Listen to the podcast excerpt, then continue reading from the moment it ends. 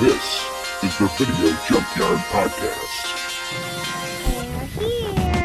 A place that appeals to your deepest and darkest fantasies. The dead whose haunted souls hunt the living. I have come here to chew bubblegum and kick ass. And I'm all out of bubblegum. From this nightmare world emerges a fearsome half-man, half-ape with the strength of 20 demons. It's time. And welcome back to another exciting episode of the Video Junkyard Podcast. I'm your host, Joe Peterson. With me, as always, my good friends and the other hosts of the show, Eric Branson and Ryan Styskull. Guys, how you doing? Good. I'm good. I'm all right. All right. Uh, it's been a positive week so far. excellent, excellent. Though we're recording on a Sunday, so it's just getting started. But yeah, I mean, I have a different. I don't have a job, so time is irrelevant. anything. It's yeah. been a lifelong debate between people. Is Sunday really? It's on the calendar. I guess it's the first day of the week, right? Well, Hmm. it depends because I'm sitting here looking at this um, this new um, Godzilla models calendar that I got, and they actually have Monday as the first day on this. thing, Really? so. Are they like in bikinis and stuff, or is it you know are the, are the No, Sounds the actual like uh, special effects models and models built for fan conventions. Um, I got it from the uh, Godzilla Fan Club magazine, um, G Fan magazine that I have a subscription to. It came free with the. so anyway. full nudes? Nice, nice. well, when with a with a club like G fan, I yeah, Yeah. I would imagine.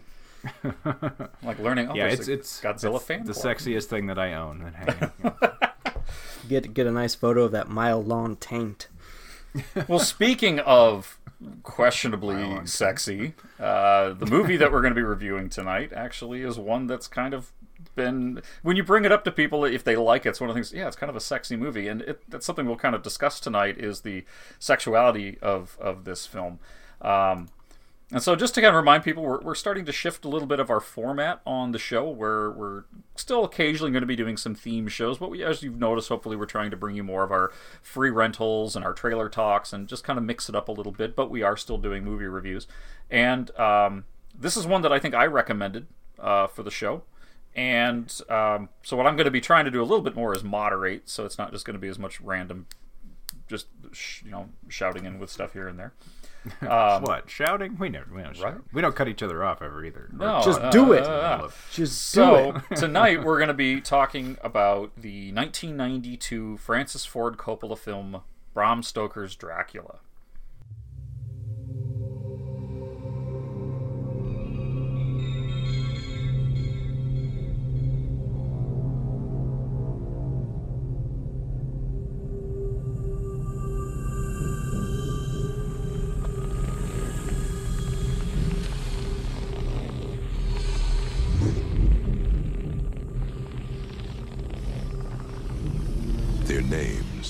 Legendary.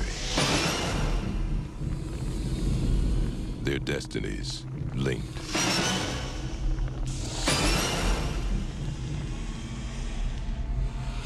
An ageless myth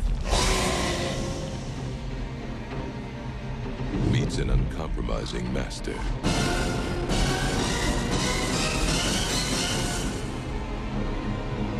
Francis Ford Coppola brings an undying legend to life. Dracula.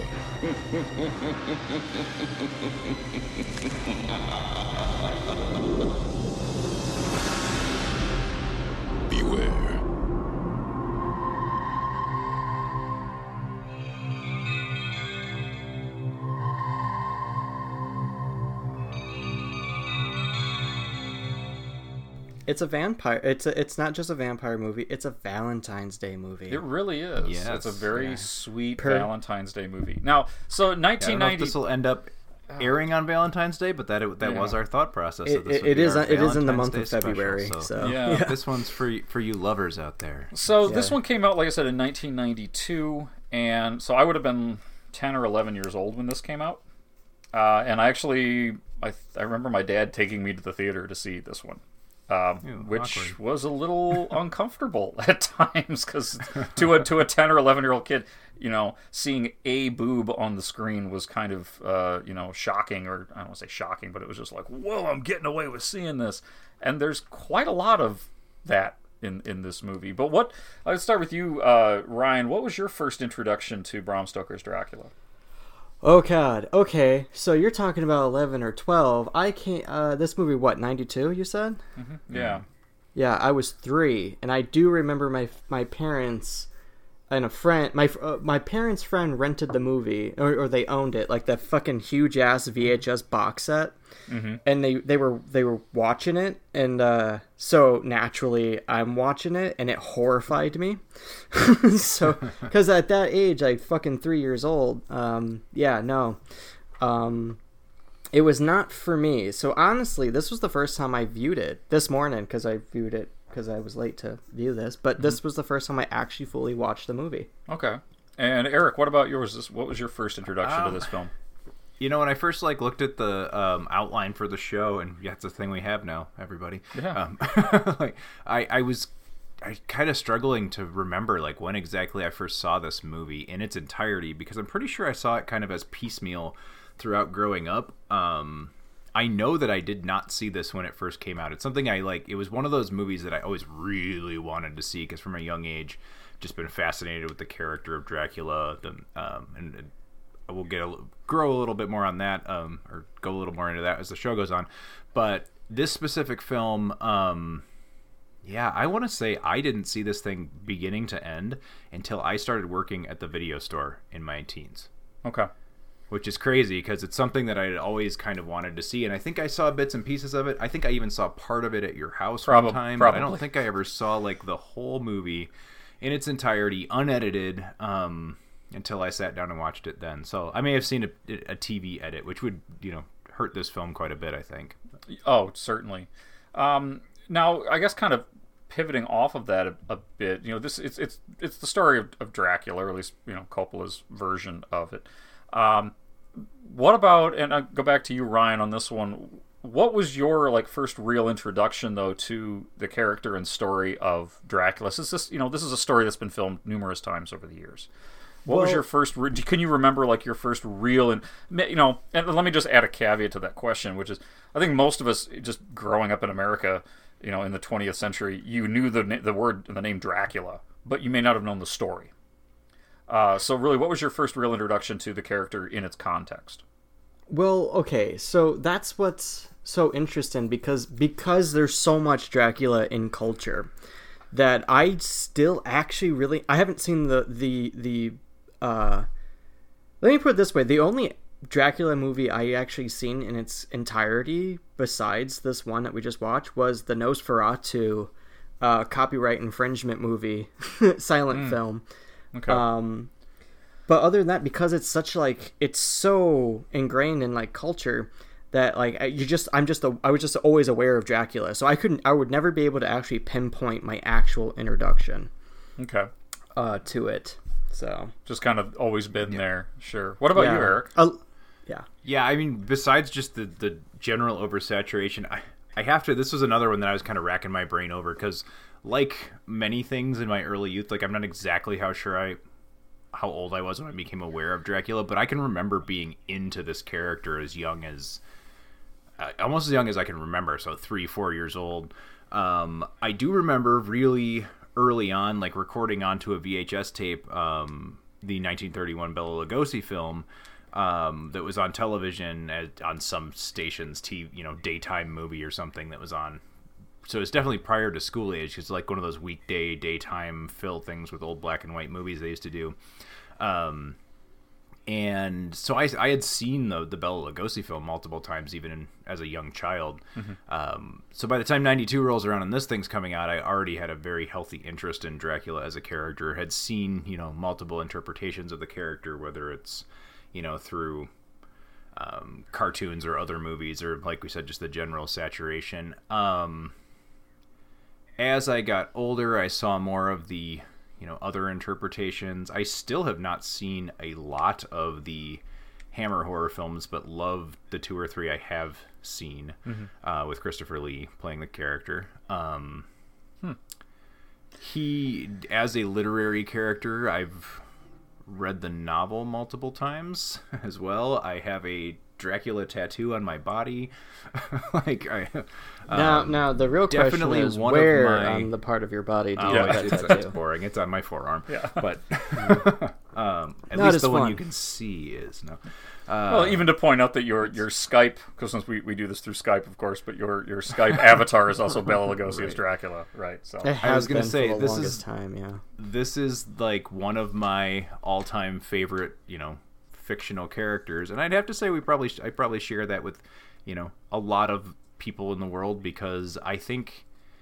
I don't know if it's this is substantiated, but I believe this is the literary character that has been adapted to screen the most times in history. I think so. Period. Dracula is the is the winner. So, um, yeah, I think it even beats out Jesus.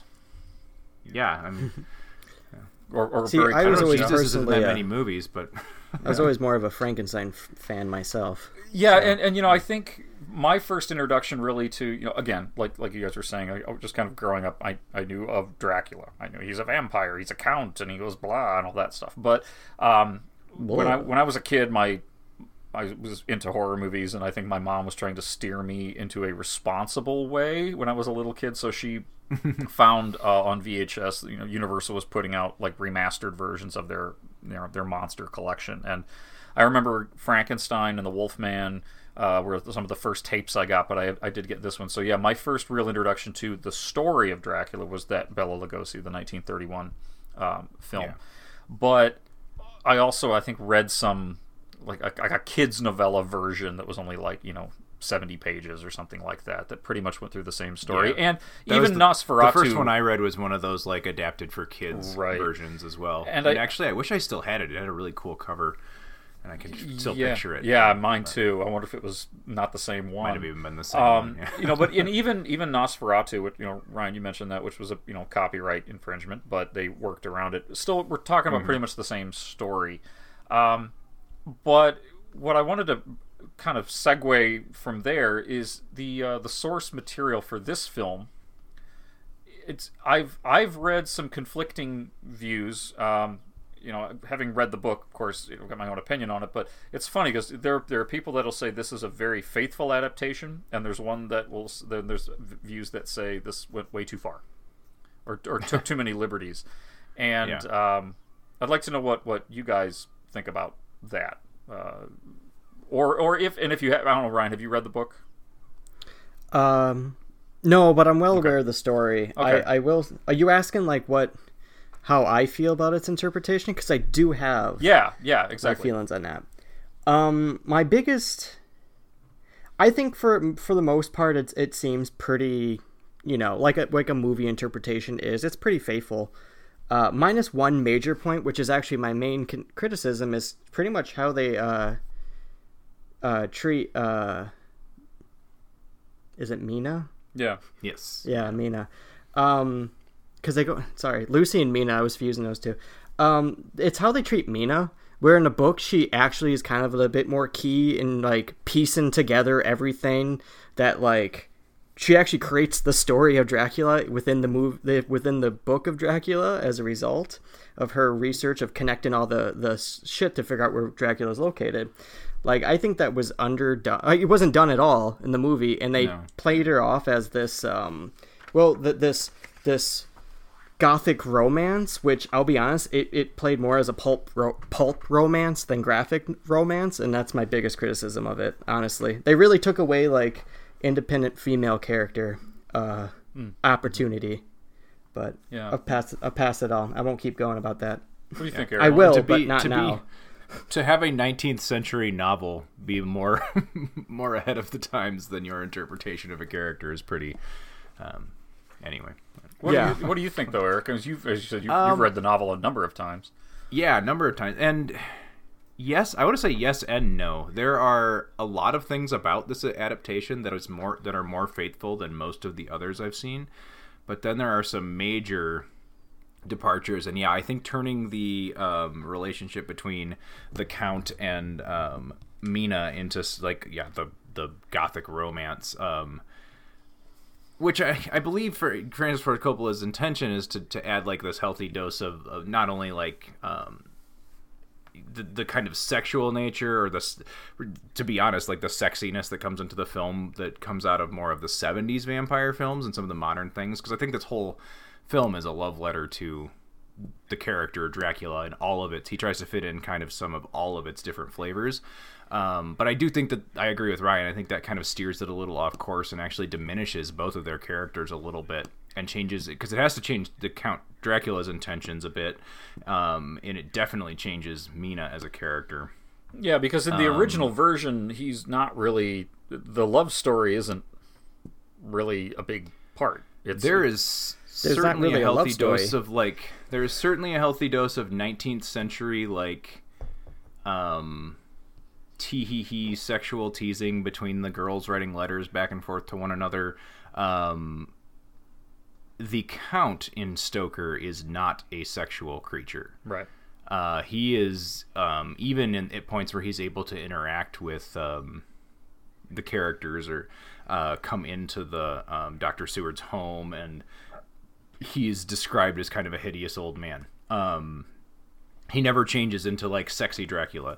I think the whole sexy Dracula thing comes from actually as Coppola referring back to um, Bela Lugosi.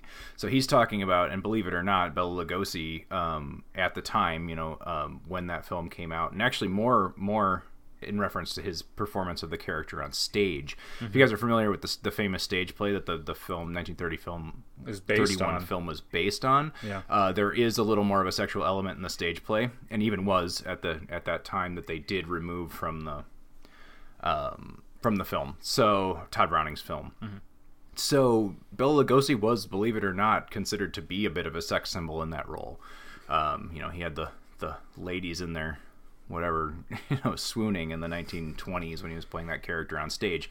So I think that was kind of a tip of the hat to to Bela actually, and to take that character in a direction that I believe Tod Browning very much put in the subtext of his film. Now, obviously, it's 1931. Things are um, basically, you know, anything outside of a little peck on the cheek is considered improper at this point um, in a film. So we are talking about very subtextually, but I think Tod Browning's film definitely has a healthy dose of like sexual subtext between. And I think that's where Coppola gets this from, not from Stoker at all. So maybe that's going too far on the answer. But um, to get back to my original point, the yes and no part is that um, the yes of all of it is that this is the only adaptation I remember that uses Stoker's entire cast of characters. So that's Arthur Holmwood, um, Quincy Morris, um, All Doctor of- Seward, all of you know, Lucy's Dr. Van suitors. Helsing. Yep, every everybody's there. Um, I don't remember seeing Quincy Morris in any other film adaptation of this. So the fact that there, you know, there's an American cowboy in it seemed probably seemed odd to people at the time, but that is very much a character straight out of the novel. Who I'd like to point out is played by none other than the Rocketeer. Yeah, Yeah. yep. I was waiting. It's for funny. that I, one. we were talking about not seeing him in much else, and like two weeks later, we get another movie. Well, he's hidden under Campbell, such a giant mustache. You know? it's the big Yosemite Sam mustache. but even a bigger knife. and an even bigger Yes. knife. Yeah. Um, so all these different versions of of this story, right? And it, it's such a popular character. Um, you know, as we, we already mentioned, this is something you all just kind of grew up knowing about. We just you, you know who Dracula is, and you've seen one version or heard one version or read one version or another of this very famous story. And uh, Ryan, right before we were recording, you and I were talking about the BBC Netflix three part series of Dracula that's currently uh, on the service. Yeah. And so Dracula's still pervasive in 2020. What is it about Dracula that works so well in popular culture? Well, that's very interesting because like watching this new one, the, the on the the Netflix made by Steven Moffat and Mark Gatiss, the same people who made Sherlock. Um, it's it's it's very kind of postmodern, and by that I mean the story when you watch it, you definitely get a feeling back to the 1931 Bela Lugosi, uh, Lugosi uh, Dracula, as well as uh, the Hammer films.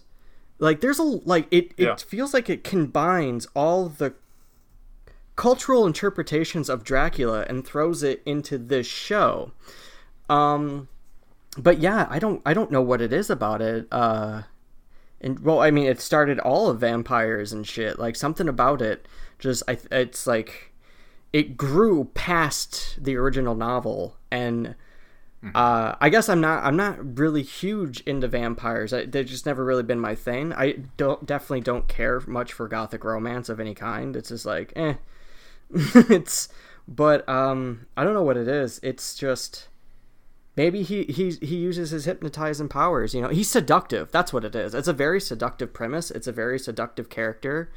Um, everything about it is it's it's very invasive, but in done in a way uh, that that makes you want to be a part of it. I don't know. When I say invasive, Yeah. I'm referring to the, the the fucking sucking of the blood.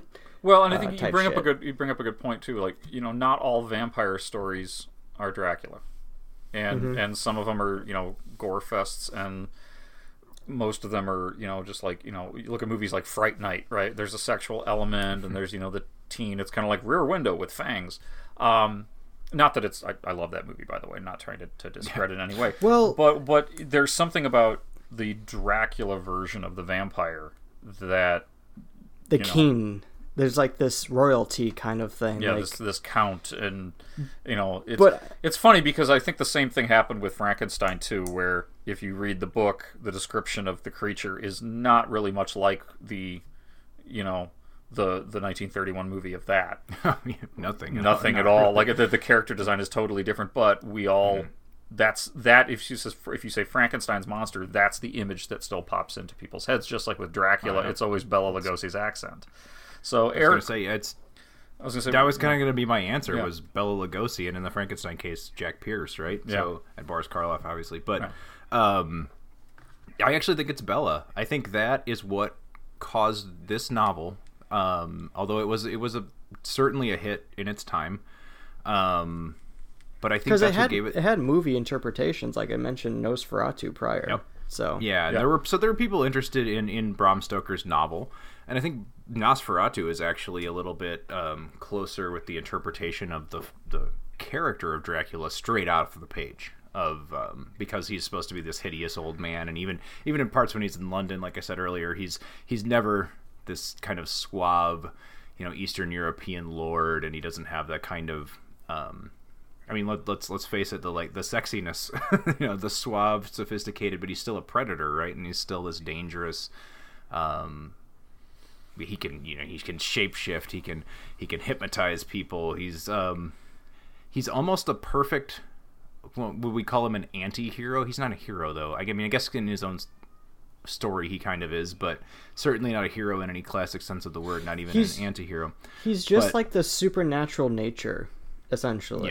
Yeah, Like he he embodies um you know what he is? He he's nobility but mixed with like a beast.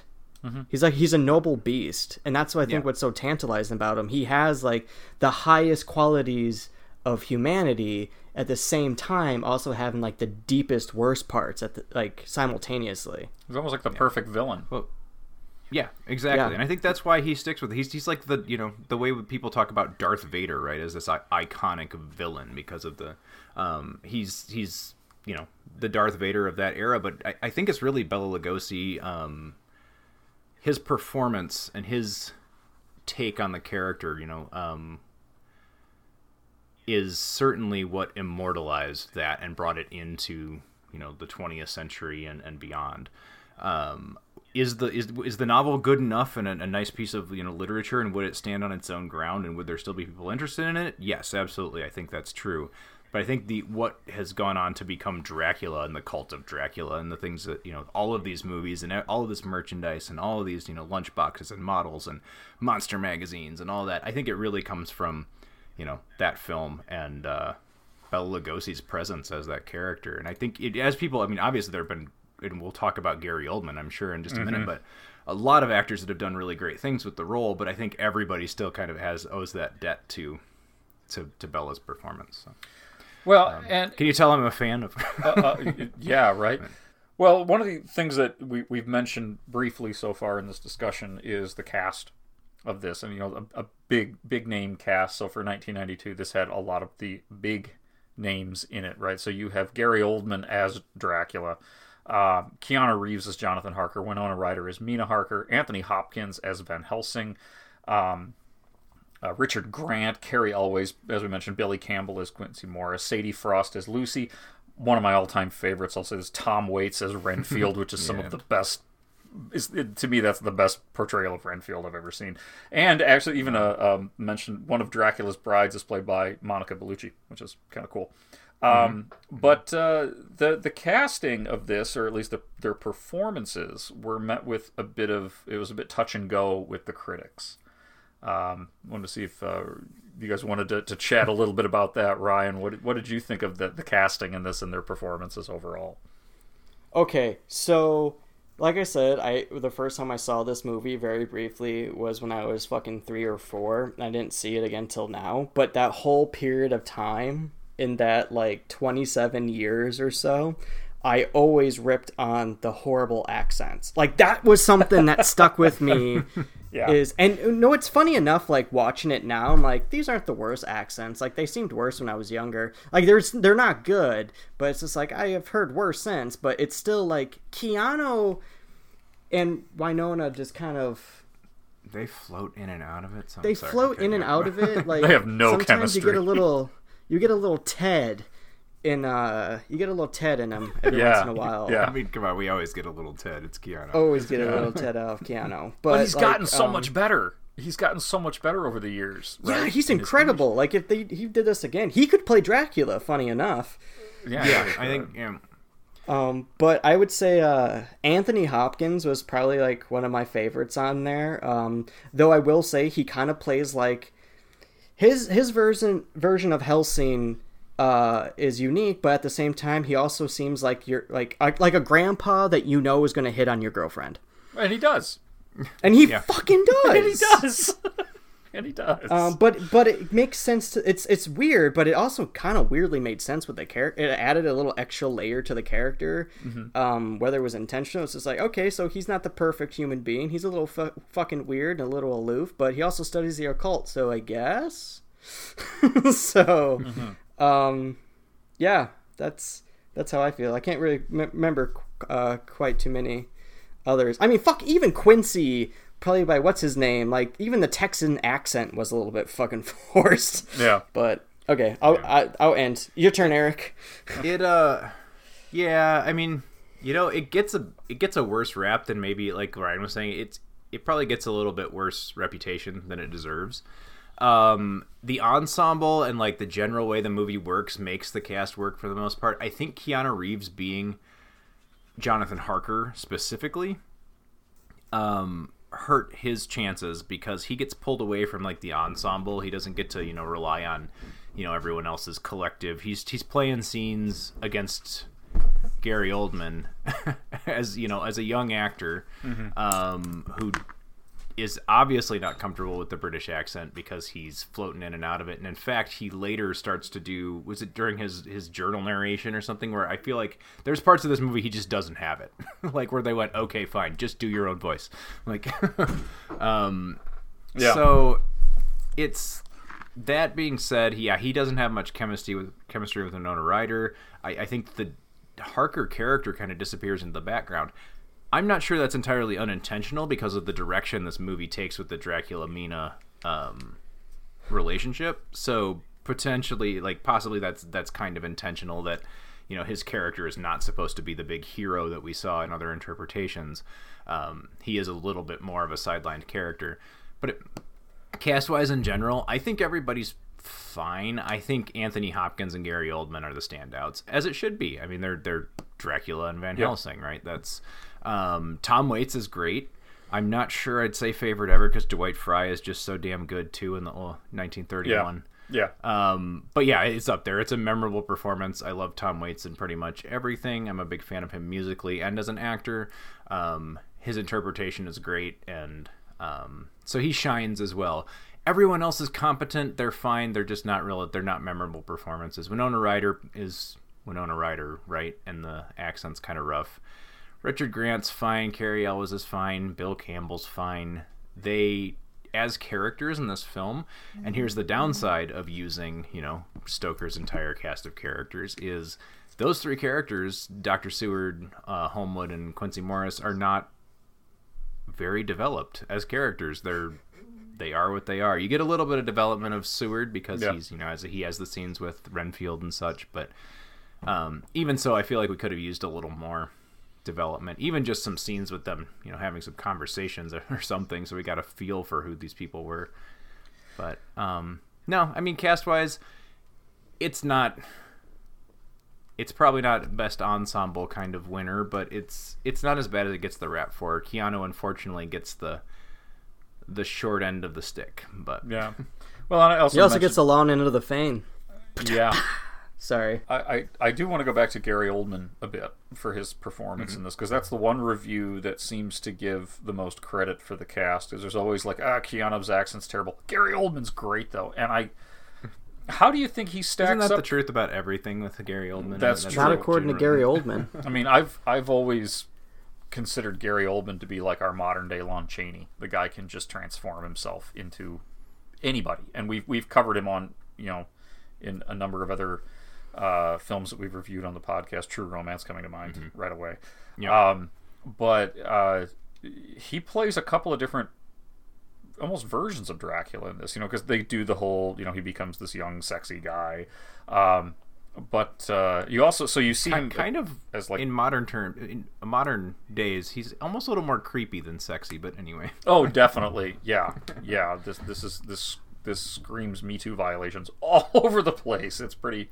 One thing I was actually, uh, my wife and I were commenting on we were watching. Like, this movie would not be made like this today.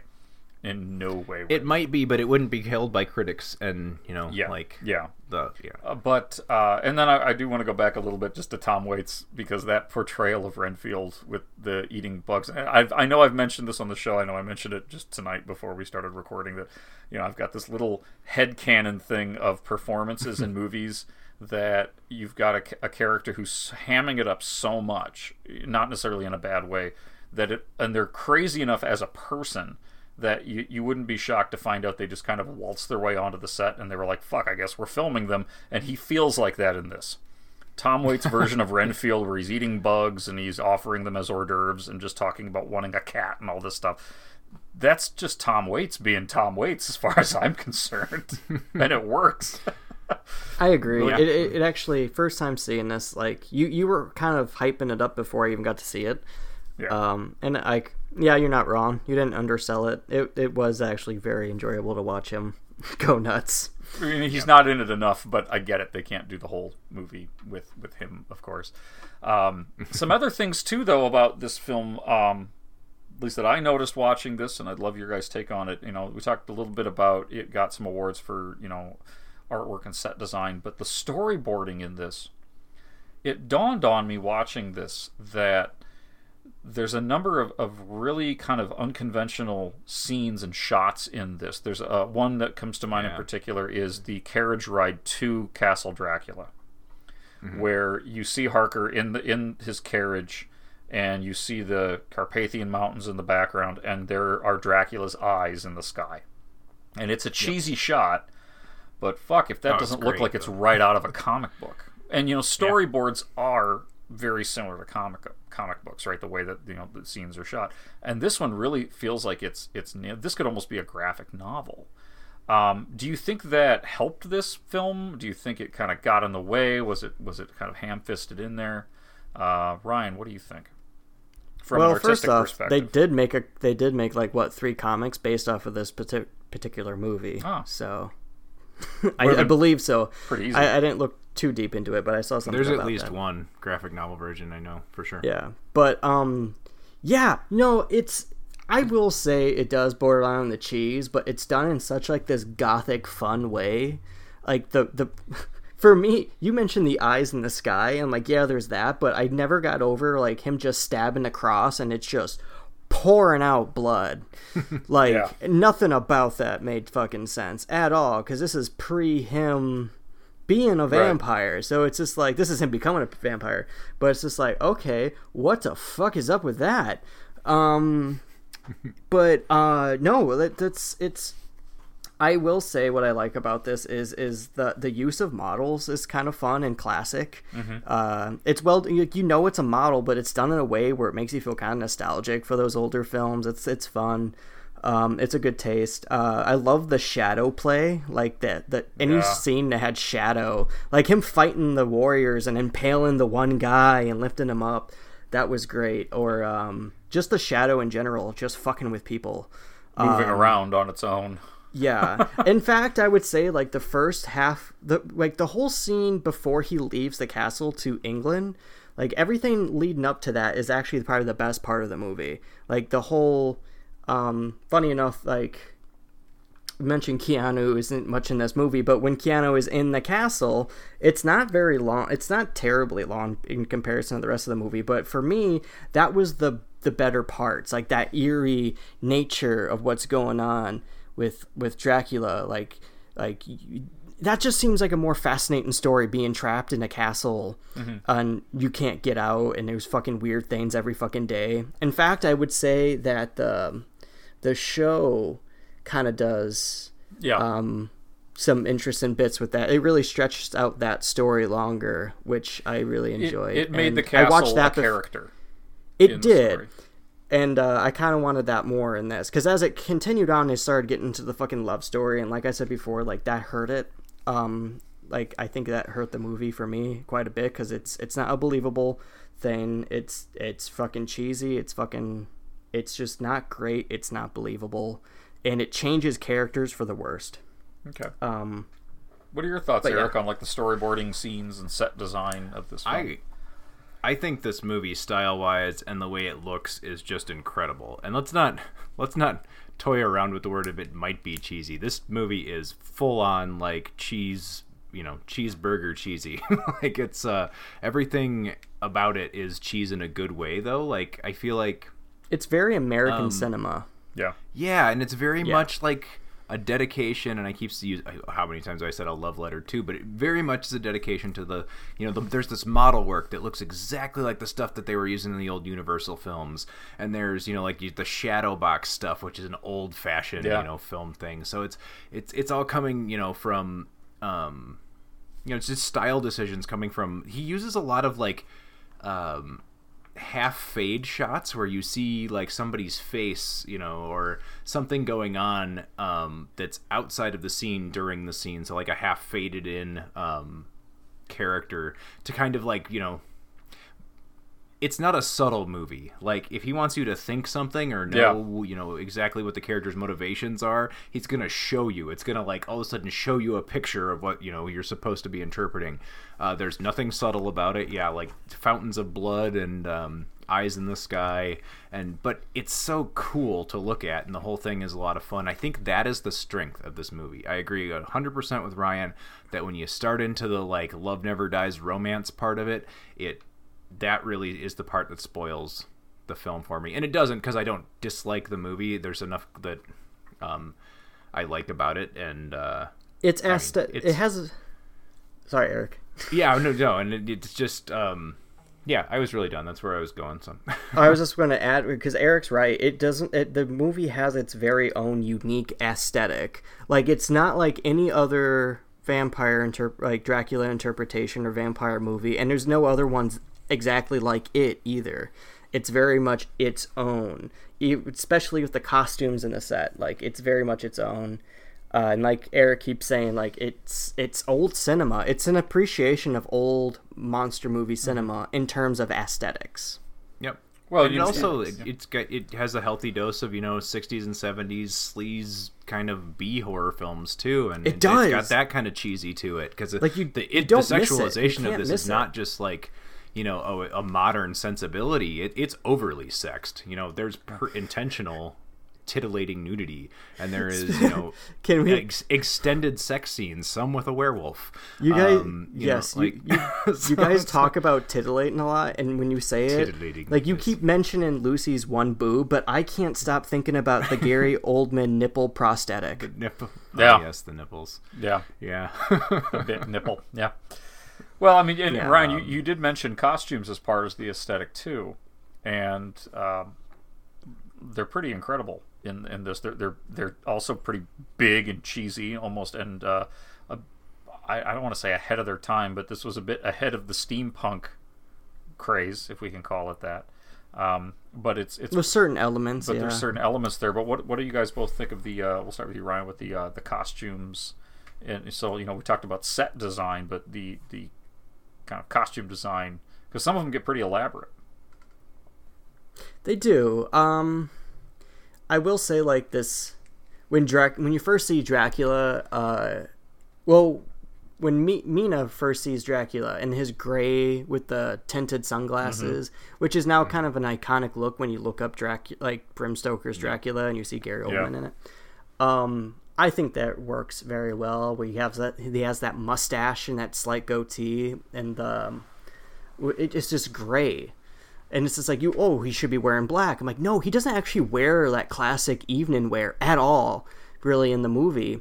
Like he always very much wears, um, No, it's very Like colorful. Well, well, it's I wouldn't say more so colorful, uh, because there's red, like his his his dragon robe that he wears, and when you first see him is very colorful and very beautiful.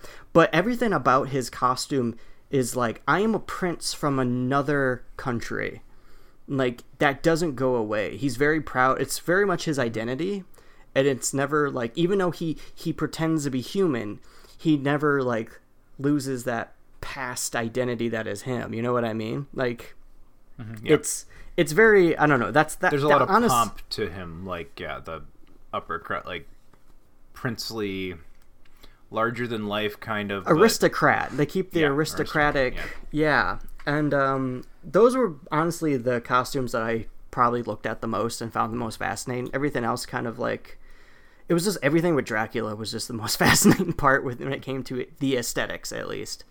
Um, I would say actually, I would also add uh, Helsing's. Um, I don't know something about him like that professor meets vampire hunter kind of look, like scholarly, but also at the same time like maybe it's not always the well kept. He's a little bit gruff and rough around. He's not as clean as fucking Dracula. He, he's oh, he's definitely got the op- tenure. He's definitely got tenure. He's let Right. himself go. Yeah.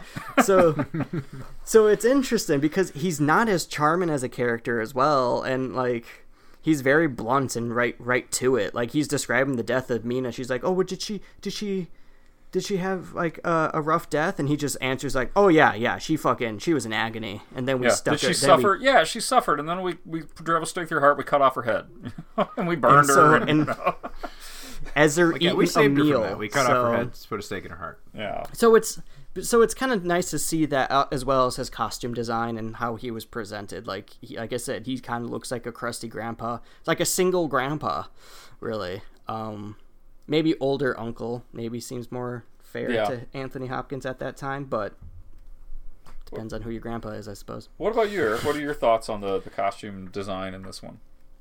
Um, I really would, you know, probably echo a lot of what Ryan said. I think it's it's cool that they didn't just do the classic, you know, black suit cape kind of look. Dracula's got this, you know, totally different look to him than than you know the Lugosi film or even the Hammer films. Or, um, I really like. And it's, it's funny because I remember when this came out that it was kind of a big running joke, and they make fun of it again in the Mel Brooks Dracula Dead and Loving It movie. Um, but the the butt hair, Yeah. that uh the Gary but I actually really love the the older Dracula the Castle Dracula uh, costume. Uh, I think it works. It's again it looks old world right? It looks like a, a, a renaissance painting of old lords and ladies. And um you know with a big kind of he's powdered and he's got this you know kind of wig-esque big hair and he's got this long flowing robe and um I think it's iconic almost in the same way, you know, Bela was iconic or, you know, um, that that look. So I think it kind of redefines Dracula in a way. Costumes are great. She totally deserved the Oscar that she won for it. And by the way, uh, the costume designer's name is, I hope I don't butcher it, but Eiko Ishikawa. Mm-hmm. So, yeah. So That's how I've heard it said. The one, what the one costume that always really stood out for me was his uh, his battle armor from when he's fighting the Turks. Oh, yeah. in- oh in with very like the beginning. muscle fibers and it's this like, kind appearance. of demonic Yeah. armor, yeah, with the, the red, almost muscle fiber look to it. Um, I remember a lot of merchandise when this came out. Um, God, I remember going to the mall in Rockford, and there was a, a Suncoast Video it was like the only store where you could buy movies, and they would have merchandise when this came out. And it was like little plastic figurines of all the characters, and they always had the Dracula in the armor, which was cool as hell. Um, You know, this one also just because that reminded me something I wanted to mention before, but this one really did um, try to pull in the Vlad the Impaler angle Yes, I was going to mention that the his, the actual historical Yeah. Dracula stuff. Yeah. which you know that's it's if I'm not mistaken, Stoker loosely based Dracula Mistaken. on on probably on on Vlad the Impaler or Vlad Tepes, um, which was like no, he was Yeah. Vlad Vlad the Impaler was not Dracula. Dracula is modeled off of Vlad the Impaler. Right. Um, uh, Vlad Tepes did have a name um, that loosely Dracula or Dracul would have been something that he possibly was called probably by his enemies or people that feared him, which is just The dragon, the, the yeah. whole Order of the Dragon thing. That that's that's real. That's right out of history. Um, his his family and his. And he was uh, pretty brutal. people that took power of Yeah. um, it wasn't called Transylvania. It was called Wachau- Wachovia. Um, Mm-hmm. I'm gonna anyway. I'm probably getting my history all wrong, or something like but that. Yeah. um, yeah, and he, they were a particularly brutal group of warlords. um, and came to be known as, you know, the Order of the Dragon or the Dragons, and he was the son of the person who um, got that original nickname. So that's the you know the great people we're dealing with, and of course his his you know legacy is his brutality. So the the way he impaled his enemies and how he notoriously burned a whole city that defied him at one time. And I'm go read about the guy. He's he makes um you know some of the Nazi war criminals seem like. Uh, you know Sesame Street characters. So Yeah. Anyway, a very scary real life person. However, vampirism doesn't really enter into it at any point, at least that we know of. Except that the fact I think what where Stoker got fascinated with it is that they're not really quite sure what happened to him at the end of his life. They never found a corpse, not sure exactly where he was buried. You know, so there that's how you know myths are born. So I think Stoker caught a bit of that kind of stuff and took his little vampire story he was cooking up, um, which came from other, you know, Eastern European mythology, and kind of tied it to that historical horror story. Well, and there's anyway, this, enough there's on that. scene- You were going somewhere else with. Well, no, with a lot just of it, but it is. there's a scene in the beginning of this, you know, where uh, you know they show him, and again, it's kind of that you know the use of shadow, very shadow box kind of thing, where you know you see him impaling people, and then there's the blood gushing out. So I wanted to mention, uh, talk a little bit about the practical effects. Yeah, this is before CGI, really, Mm-hmm. um, and this movie is actually chock full of makeup effects and and practical Oh, yeah. Effects. Uh, They do all the f- different forms that Dracula yes. supposedly can take. I'm pretty sure they get all of them in this. Uh, everything from the novel. Yep. Um, yep. Mist, rats, is- bats, wolf, man. Wolf, yeah. Uh, Ryan, what are your thoughts on on the do do the practical effects in this hold up pretty well, or the makeup effects hold up pretty well years later?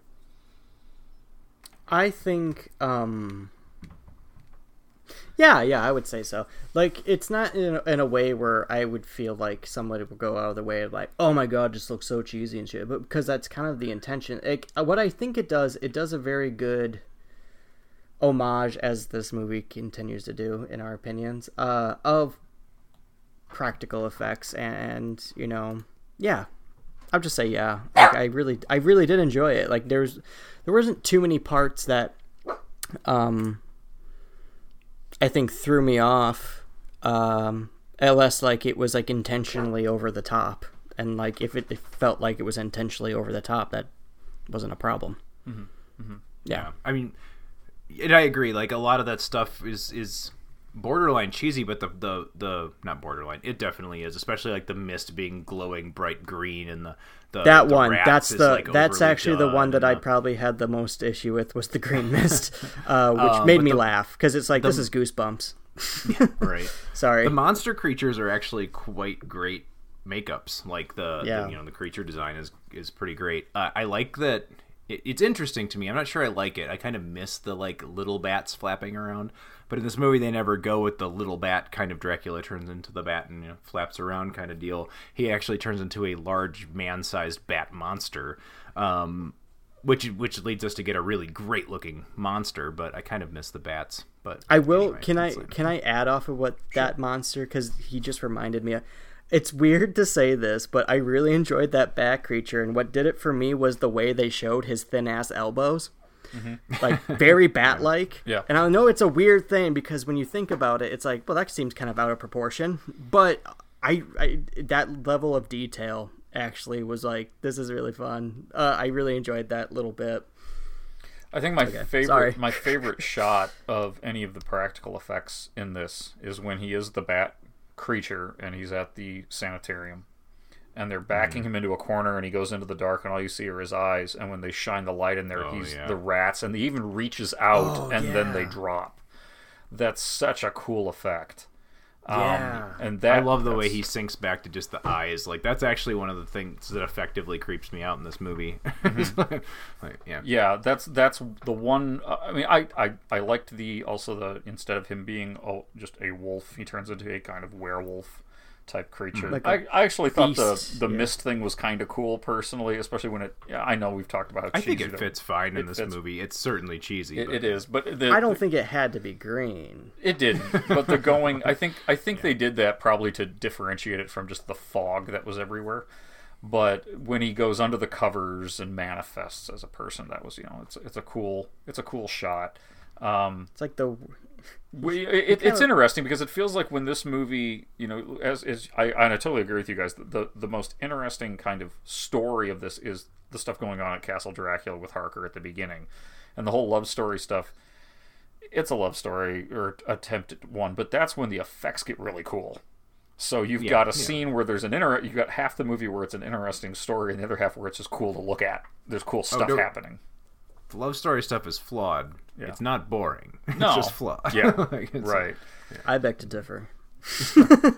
Yeah. No. Well, and um, and then Okay, it's a little boring. I do agree with that. Well, and I, and I wonder how much of that then is is just the the story, or how much of it is the script. You know, the you know we we mentioned the accents, and there's some of these lines that just don't come off. There are some great lines in this movie. Most of them are from Gary Oldman. Yeah. Um, and a lot of them are an homage again to the Bela Lugosi performance. You Some know, of them are right out of that. Yeah. Like, but yeah. but they're set I mean, in such I mean, a he- different he, way. He reiterates the you know I never drink wine, Mm-hmm. what music they make, children of the night, yeah, children of the night, what music they make. Um, a lot of the stuff he says to Jonathan Harker at the castle, I mean, those are straight off, not even out of the Browning film. Those are straight out of the, the stage play from the twenties. So Yeah, yeah, but they're said in such a different way. I mean, we're we're all used to the Bela Lugosi way of saying, you know, "Children of the Night," you know, what music they make, and in this one, it he says it differently, you know, and and the whole "I never drink wine" said a little differently. It, you know, it, so I I give that more to Gary Oldman, personally. yeah. You oh know? no, he did. His performance is certainly distinct. Yeah. Yeah. Um, but there's there are some aspects of the script here that are just kind of weird, and and I think a lot of it does go back to the accents, though. You know, I noticed Sarah and I when we were watching this again, we, we were quoting along with a lot of the Van Helsing lines just because of the way Anthony Hopkins is saying his lines. They're fine, but it's just there's a lot of yeah, you know, like there's. He's reading through the book Dutch. of lore. Yeah, he's Dutch, right? He's reading through the book of, of like vampire lore, and he kind of thinks off the second. He just goes, "Yeah," and it's like Sarah was like, "What the fuck is he doing? Reading a cookbook?" He's like, "I should maybe add curry to this." Yeah, You know, something like that, or even you know the the beginning when Harker is going to Castle Dracula, that cool shot with the eyes and stuff when he's reading Dracula's letter. And I don't know anybody who doesn't do this. When you, if you've seen it once, you'll do it every time you see it again. Dracula signs his letters D, that real heavy D. D. and it's it's just something that uh, I don't know. It always there, Which some- nowadays has a different connotation. He's all about that D. D. Yeah. Well, I think that was the connotation in this one too, right? You want the D. But I, and there is a bit of a legacy with with the lines, and we've already mentioned a bit. You know how Dracula Dead and Loving It, the Mel Brooks movie, kind of uh, you know poked fun at some of the imagery and the costumes and the designs of this as well. Uh, the blood spray. the one blood of spray. My favorite scenes. Oh, the Simpsons. There's a Simpsons episode of uh, Treehouse Mr. Terror where they- Burns. They, do a Dracula, and, mis- Yeah. and instead of the shadows, you know, reaching out to try to strangle somebody, they're like playing with a yo-yo or something like that, you know, in, Yep. in the background. But um, how do you think that the the cultural impact of this because it was a very successful film at, at the time and obviously we just mentioned a second ago about all these you know the simpsons and dracula didn't love it those are all still in the 90s though. Now here in 2020 are we still seeing influences of this in other dracula stories? I already answered that question. you think you think Yeah, I was gonna say, and I haven't seen the new uh, the uh, Steven Moffat Mark Gatiss um, Dracula yet. It's hopefully like the next thing I'm gonna watch on Netflix because I really want to see it. Um, but I'm not sure. We went through an entire like vampire craze uh, about ten years ago, where everything was vampires, and But not many I'm not Dracula. sure. Yeah, I was gonna say I'm not sure I can think of anything in that whole period where they really did anything with the Dracula story. Um, obviously, they borrow elements here and there. Um, I think this is gonna sound bad, and it's gonna sound like a damnation of this movie, but I think that a lot of that, like you know, Twilight vampire, um, gothic romance stuff, comes from this movie like the, the Coppola one. I mean, the stuff he didn't take from Stoker, the the love never dies, we're destined for each Yeah. other romance of this, actually is what you know. Pe- young people that saw this movie for the first time walked away from like, oh, vampires are these tragic, you know, tragic lovers. Um, you know, he's he's not such a bad guy. He's doing everything for you know his the love of his life.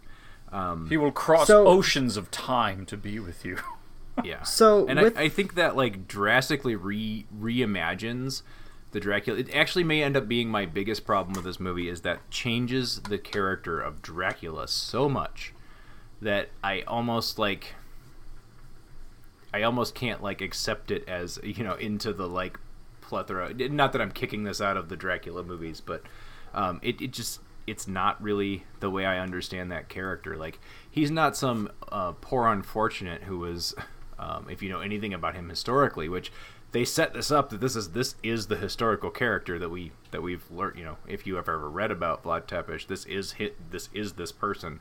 So right off the bat, we're already not building a sympathetic character, right? And then they turn him into this like kind of, you know, crossed oceans of time to find his lost love kind of thing. I think it's I think it's a misstep, and it's what hurts this movie, and what's gonna knock its it's gonna knock it down from being a favorite of all time to just being an amusing film that I enjoy. But okay So, like building off of that, like I mentioned Hellsing, the the anime, the manga, and the OVA. Which, if anyone wants to see a fun, it a fun anime uh, series, watch Hellsing. If not anything else, the OVAs they're amazing. They're they're way better than the Castlevania series, in my opinion.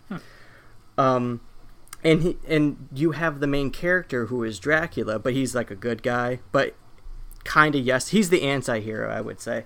But he, I think, like they kind of build, like I said before, like off of this, um, this movie in a in a sense, but in a very different way. Uh, and this is going to your question about the cultural impact compared to others. This character, he really does show, not all the time because it's mainly like Dracula with guns. It's great, but fighting Nazis. So I, should, I forgot to mention that part. So Dracula fighting Nazis for humanity. Um, but this version, that version of Dracula, he does mention a, like he does have a deeper character than this one, where he's like, it's a curse. Like being a vampire is a fucking curse. Like I'm gonna keep going on with it, but he he, he mentions the curse of vampirism very briefly, uh, and he throughout the series, and he points out the beauty of mortality. Like he compliments how well people have aged. Like it's a beautiful thing, and that's a deeper aspect of Dracula. Like the idea of just like have having something that you gave up for internal life. I know it's not that great, um, and seeing it elsewhere. Whereas in this version, like it's like, oh yeah, the fucking romance is awful. Um, honestly, no surprise. one thing I did like with this was the essentially. I, think even in the the Castlevania type mythos, you know, it's a curse. That's a common thing with vampirism. It's a common thing with Dracula. Is he's cursed.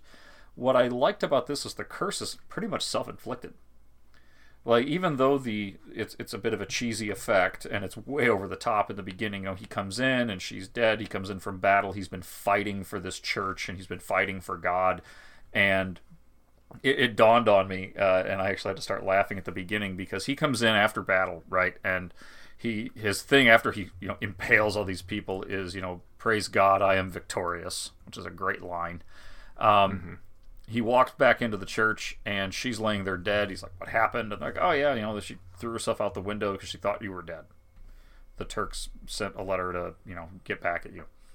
and she thought you were dead, so she killed herself. And he's he's mourning, he's weeping, and here comes the priest, also played by Anthony Hopkins, who's like, you know, she committed suicide, so uh, yeah, she's going to hell.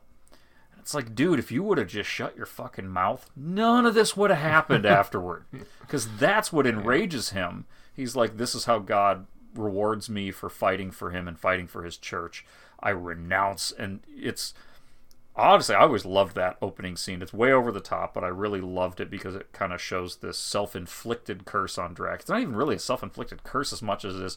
This is what happens when you totally reject in the church. And he does like stabbing the cross was sacrilegious and all of this stuff. And I just thought it was, uh, you know, I will use the powers of darkness to rise from the grave and all this.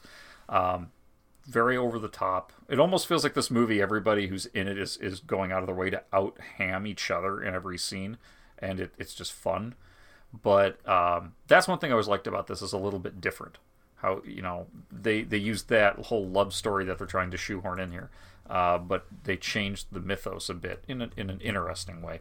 Um, my last question for you guys before we we uh, wrap this up. Um, whether it's this one or another one, and we'll start with you, Ryan. What is your favorite portrayal of Dracula in on film or television? honestly it's still like it's it's the anime i keep mentioning. I have to it's it's it's, it's a it's a core favorite of mine. Okay. it's such it's such a dramatically different interpretation. It's still the same dracula. It's still based off bram stoker's dracula and this movie as well as a result uh, certain aspects of it. But the character really does change from that 1800s that first battle all the way up to modern day which is when the anime kind of takes place um, in such a badass fucking way. Um, but he still remains like cursed. Um, but he's oh my god, like it's hard to describe how wonderful it is, and you really like anyone, everyone should fucking see it. It's it's Dracula fighting vampire Nazis in the most glorious, and it's so beautifully animated, like the OVAs are, and the story is actually quite interesting enough. Uh, that's honestly still my favorite interpretation. It's just so drastically different. So that's me, and it's kind of it's very loosely based off of this. So, or Well, what more you think, directly Eric? based off of it. Yeah, I mean, favorite ever. I'm going to be predictable and go with Bela Lugosi. It's it's Oh, you it's mean, like- quintessential. it is It's- Dracula and everything that is, uh, you know, come from that performance and everything. I think I really do think he's the reason we still have Dracula as a cultural entity, kind of. Um, there have been a lot of great ones. Um, Christopher Lee's fantastic in the, as the character. Um, I think Gary Oldman does a really interesting, great performance here. Could I see him doing like a series of films uh, as this Dracula? I'm not sure that would be something that I'd want to see. Although I don't know, maybe I could see another the- couple films in this style. Like, you know, I could see him doing it as all as the younger looking Dracula, yeah, yeah, maybe. But um yeah it's got to be Bela. I mean he's he's he's dracula. It's kind of like you know um the people i guess that cling to their sean connery james bond or their you know whoever their favorite Sure. doctor or whatever it is but he's just the the one that kind of defines the character for me. Well, and one I don't know if it's my favorite, but one that I think is is overlooked because whenever you mention Dracula to somebody nowadays, they they say Bela Lugosi, they say Christopher Lee, and they usually mention Gary Oldman. Um, which again, I agree, all are great performances. I'll have to check out that anime. Um uh, the, I've Oh, you of- will. I've heard of Hellsing, and I've I've been tempted, so maybe I'll actually give anime Oh. another shot. But one that I feel I'll, is I'll, I'll rip it for you. yeah, I, I'd love to, sure. One that I feel is sorely Yeah, overlooked is the 1977 BBC film Count Dracula, where Dracula is played by Louis Jourdan. who, if you have never seen Louis Jourdan in a film, um, start with Swamp Thing because he's in that, uh, the Wes Craven film. But yeah, he plays a, a, a very good Dracula as well. And I'll even say the the, the new BBC Netflix series that Dracula is, is pretty good. Um, Yeah, we'll he's save the, good. the review for that one maybe for a discussion on a on a free rentals. But uh, I guess let's wrap things up with some grades. Uh, Ryan, we'll start for start with you. If you had to grade this one, which you have to, uh, what do you think? Um It's it's tough for me because it the story is so meh in a lot of the times. Um but the visuals are so great. It's definitely a movie I think I would now like I went most of my life without seeing this movie and just aware of it and I was fine, but after seeing it I'm kind of like well, that was pretty cool. That was pretty funny, and I'll probably keep carrying on without like caring too much. But I will say I did like seeing it. It is actually a, a cultural standpoint at some point, and it does have these effects of um, towards you know vampire Dracula culture in, in terms of and film. Um, I'd give it uh, a, a solid B. I think that's pretty fair. Um, See it if you haven't seen it, and yeah. Okay. What about you, Eric? Yeah. Um. Yeah, I'm gonna I'm right around the same. It, it's something I, I really really like so much about this movie, uh, but there's this central like plot aspect of it, and that being that the whole thing centers around this kind of love story that I don't really buy. Um, that I don't care for. So there's so much cool stuff, and the movie looks amazing, and I love that it's you know this um, kind of om- great homage to everything Dracula, and the cast is you know uh, it, most of the cast is very very strong and puts in memorable, although almost entirely over the top performances. Um, but yeah, I just don't care for that being a central aspect of it, and I think it really changes the character. Um, so I think it's a bit of a misstep to make your ultimate love letter to Dracula, but then redefine what Dracula is uh, in the movie.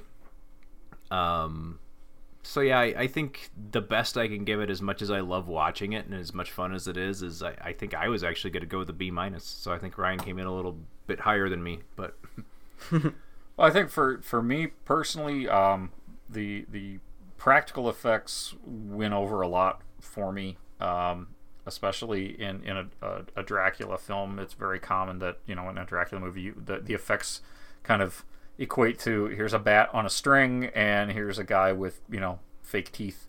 Um, and yeah, I I the love story in this one, it's it's trashy. I think that's the best way to put it. I, I find it lovingly trashy. Um, it's it like is- a pulp graphic it, novel. It, it really is. It's like a pulp graphic novel degree of trash. Um, but I I've got a soft spot in my heart for it, and I'm trying to you know wean out the nostalgia from it. I'd actually give this one a B plus, so I think we're all kind of pretty close. yeah. um, All right. but yeah, just the, the practical effects in this one are, are are good enough that it it makes Dracula gross in parts, and I kind of liked that. But you know, and I mean, it it's still. I, I feel like it, it deserves a place on the shelf with a lot of the other classics like The Hammer and you know films and uh, and of course the the Universal, the original one with Bela Lugosi, the the Tod Browning film. I think you know it, it, it deserves a place up there, but it's definitely kind of a, a, a beast of its own design. Um, but uh, with that, I'd like to you know uh, open up the floor then to any of our listeners. If you have a strong opinion or even a moderate one, we'd love to hear it. What are your thoughts on Bram Stoker's Dracula, the 1992 Francis Ford Coppola film? You can share those thoughts with us, and I encourage you to do so by emailing us at videojunkyardpodcast at gmail.com. You can send us a tweet at videojunkpod, or find us on Facebook at Video Junkyard Podcast Group or the regular Video Junkyard Podcast page. We'd love to hear what you have to say. And coming up in the coming weeks on the Video Junkyard podcast, uh, next week we'll be looking at the. Um, I don't even know what year it was made. I don't have it on here. Jeez, way to be. Uh, we're going to look at Death Becomes Her. The uh, week after that, looking at Living with Yourself. Going beyond that, we're going to look at Demolition Man, uh, Beverly Hills Cop, Ace Ventura, Highlander, Island of Dr. Moreau, Changeling, Pink Flamingos, and on and on and on. Lots of great stuff coming up on the Video Junkyard podcast, as well as giving you more free rentals and uh, discussion shows coming up in the um, near future as well. We'd like to thank everybody once again, as always, for listening to the Video Junkyard podcast, and we hope you tune in next time. Until then, I'm Joe Peterson. I'm Eric Branson. And I'm Ryan Seiskell saying, Yeah, she was in great pain. Then we cut off her head and drove a stake to her heart and burned it, and then she found peace. Doctor!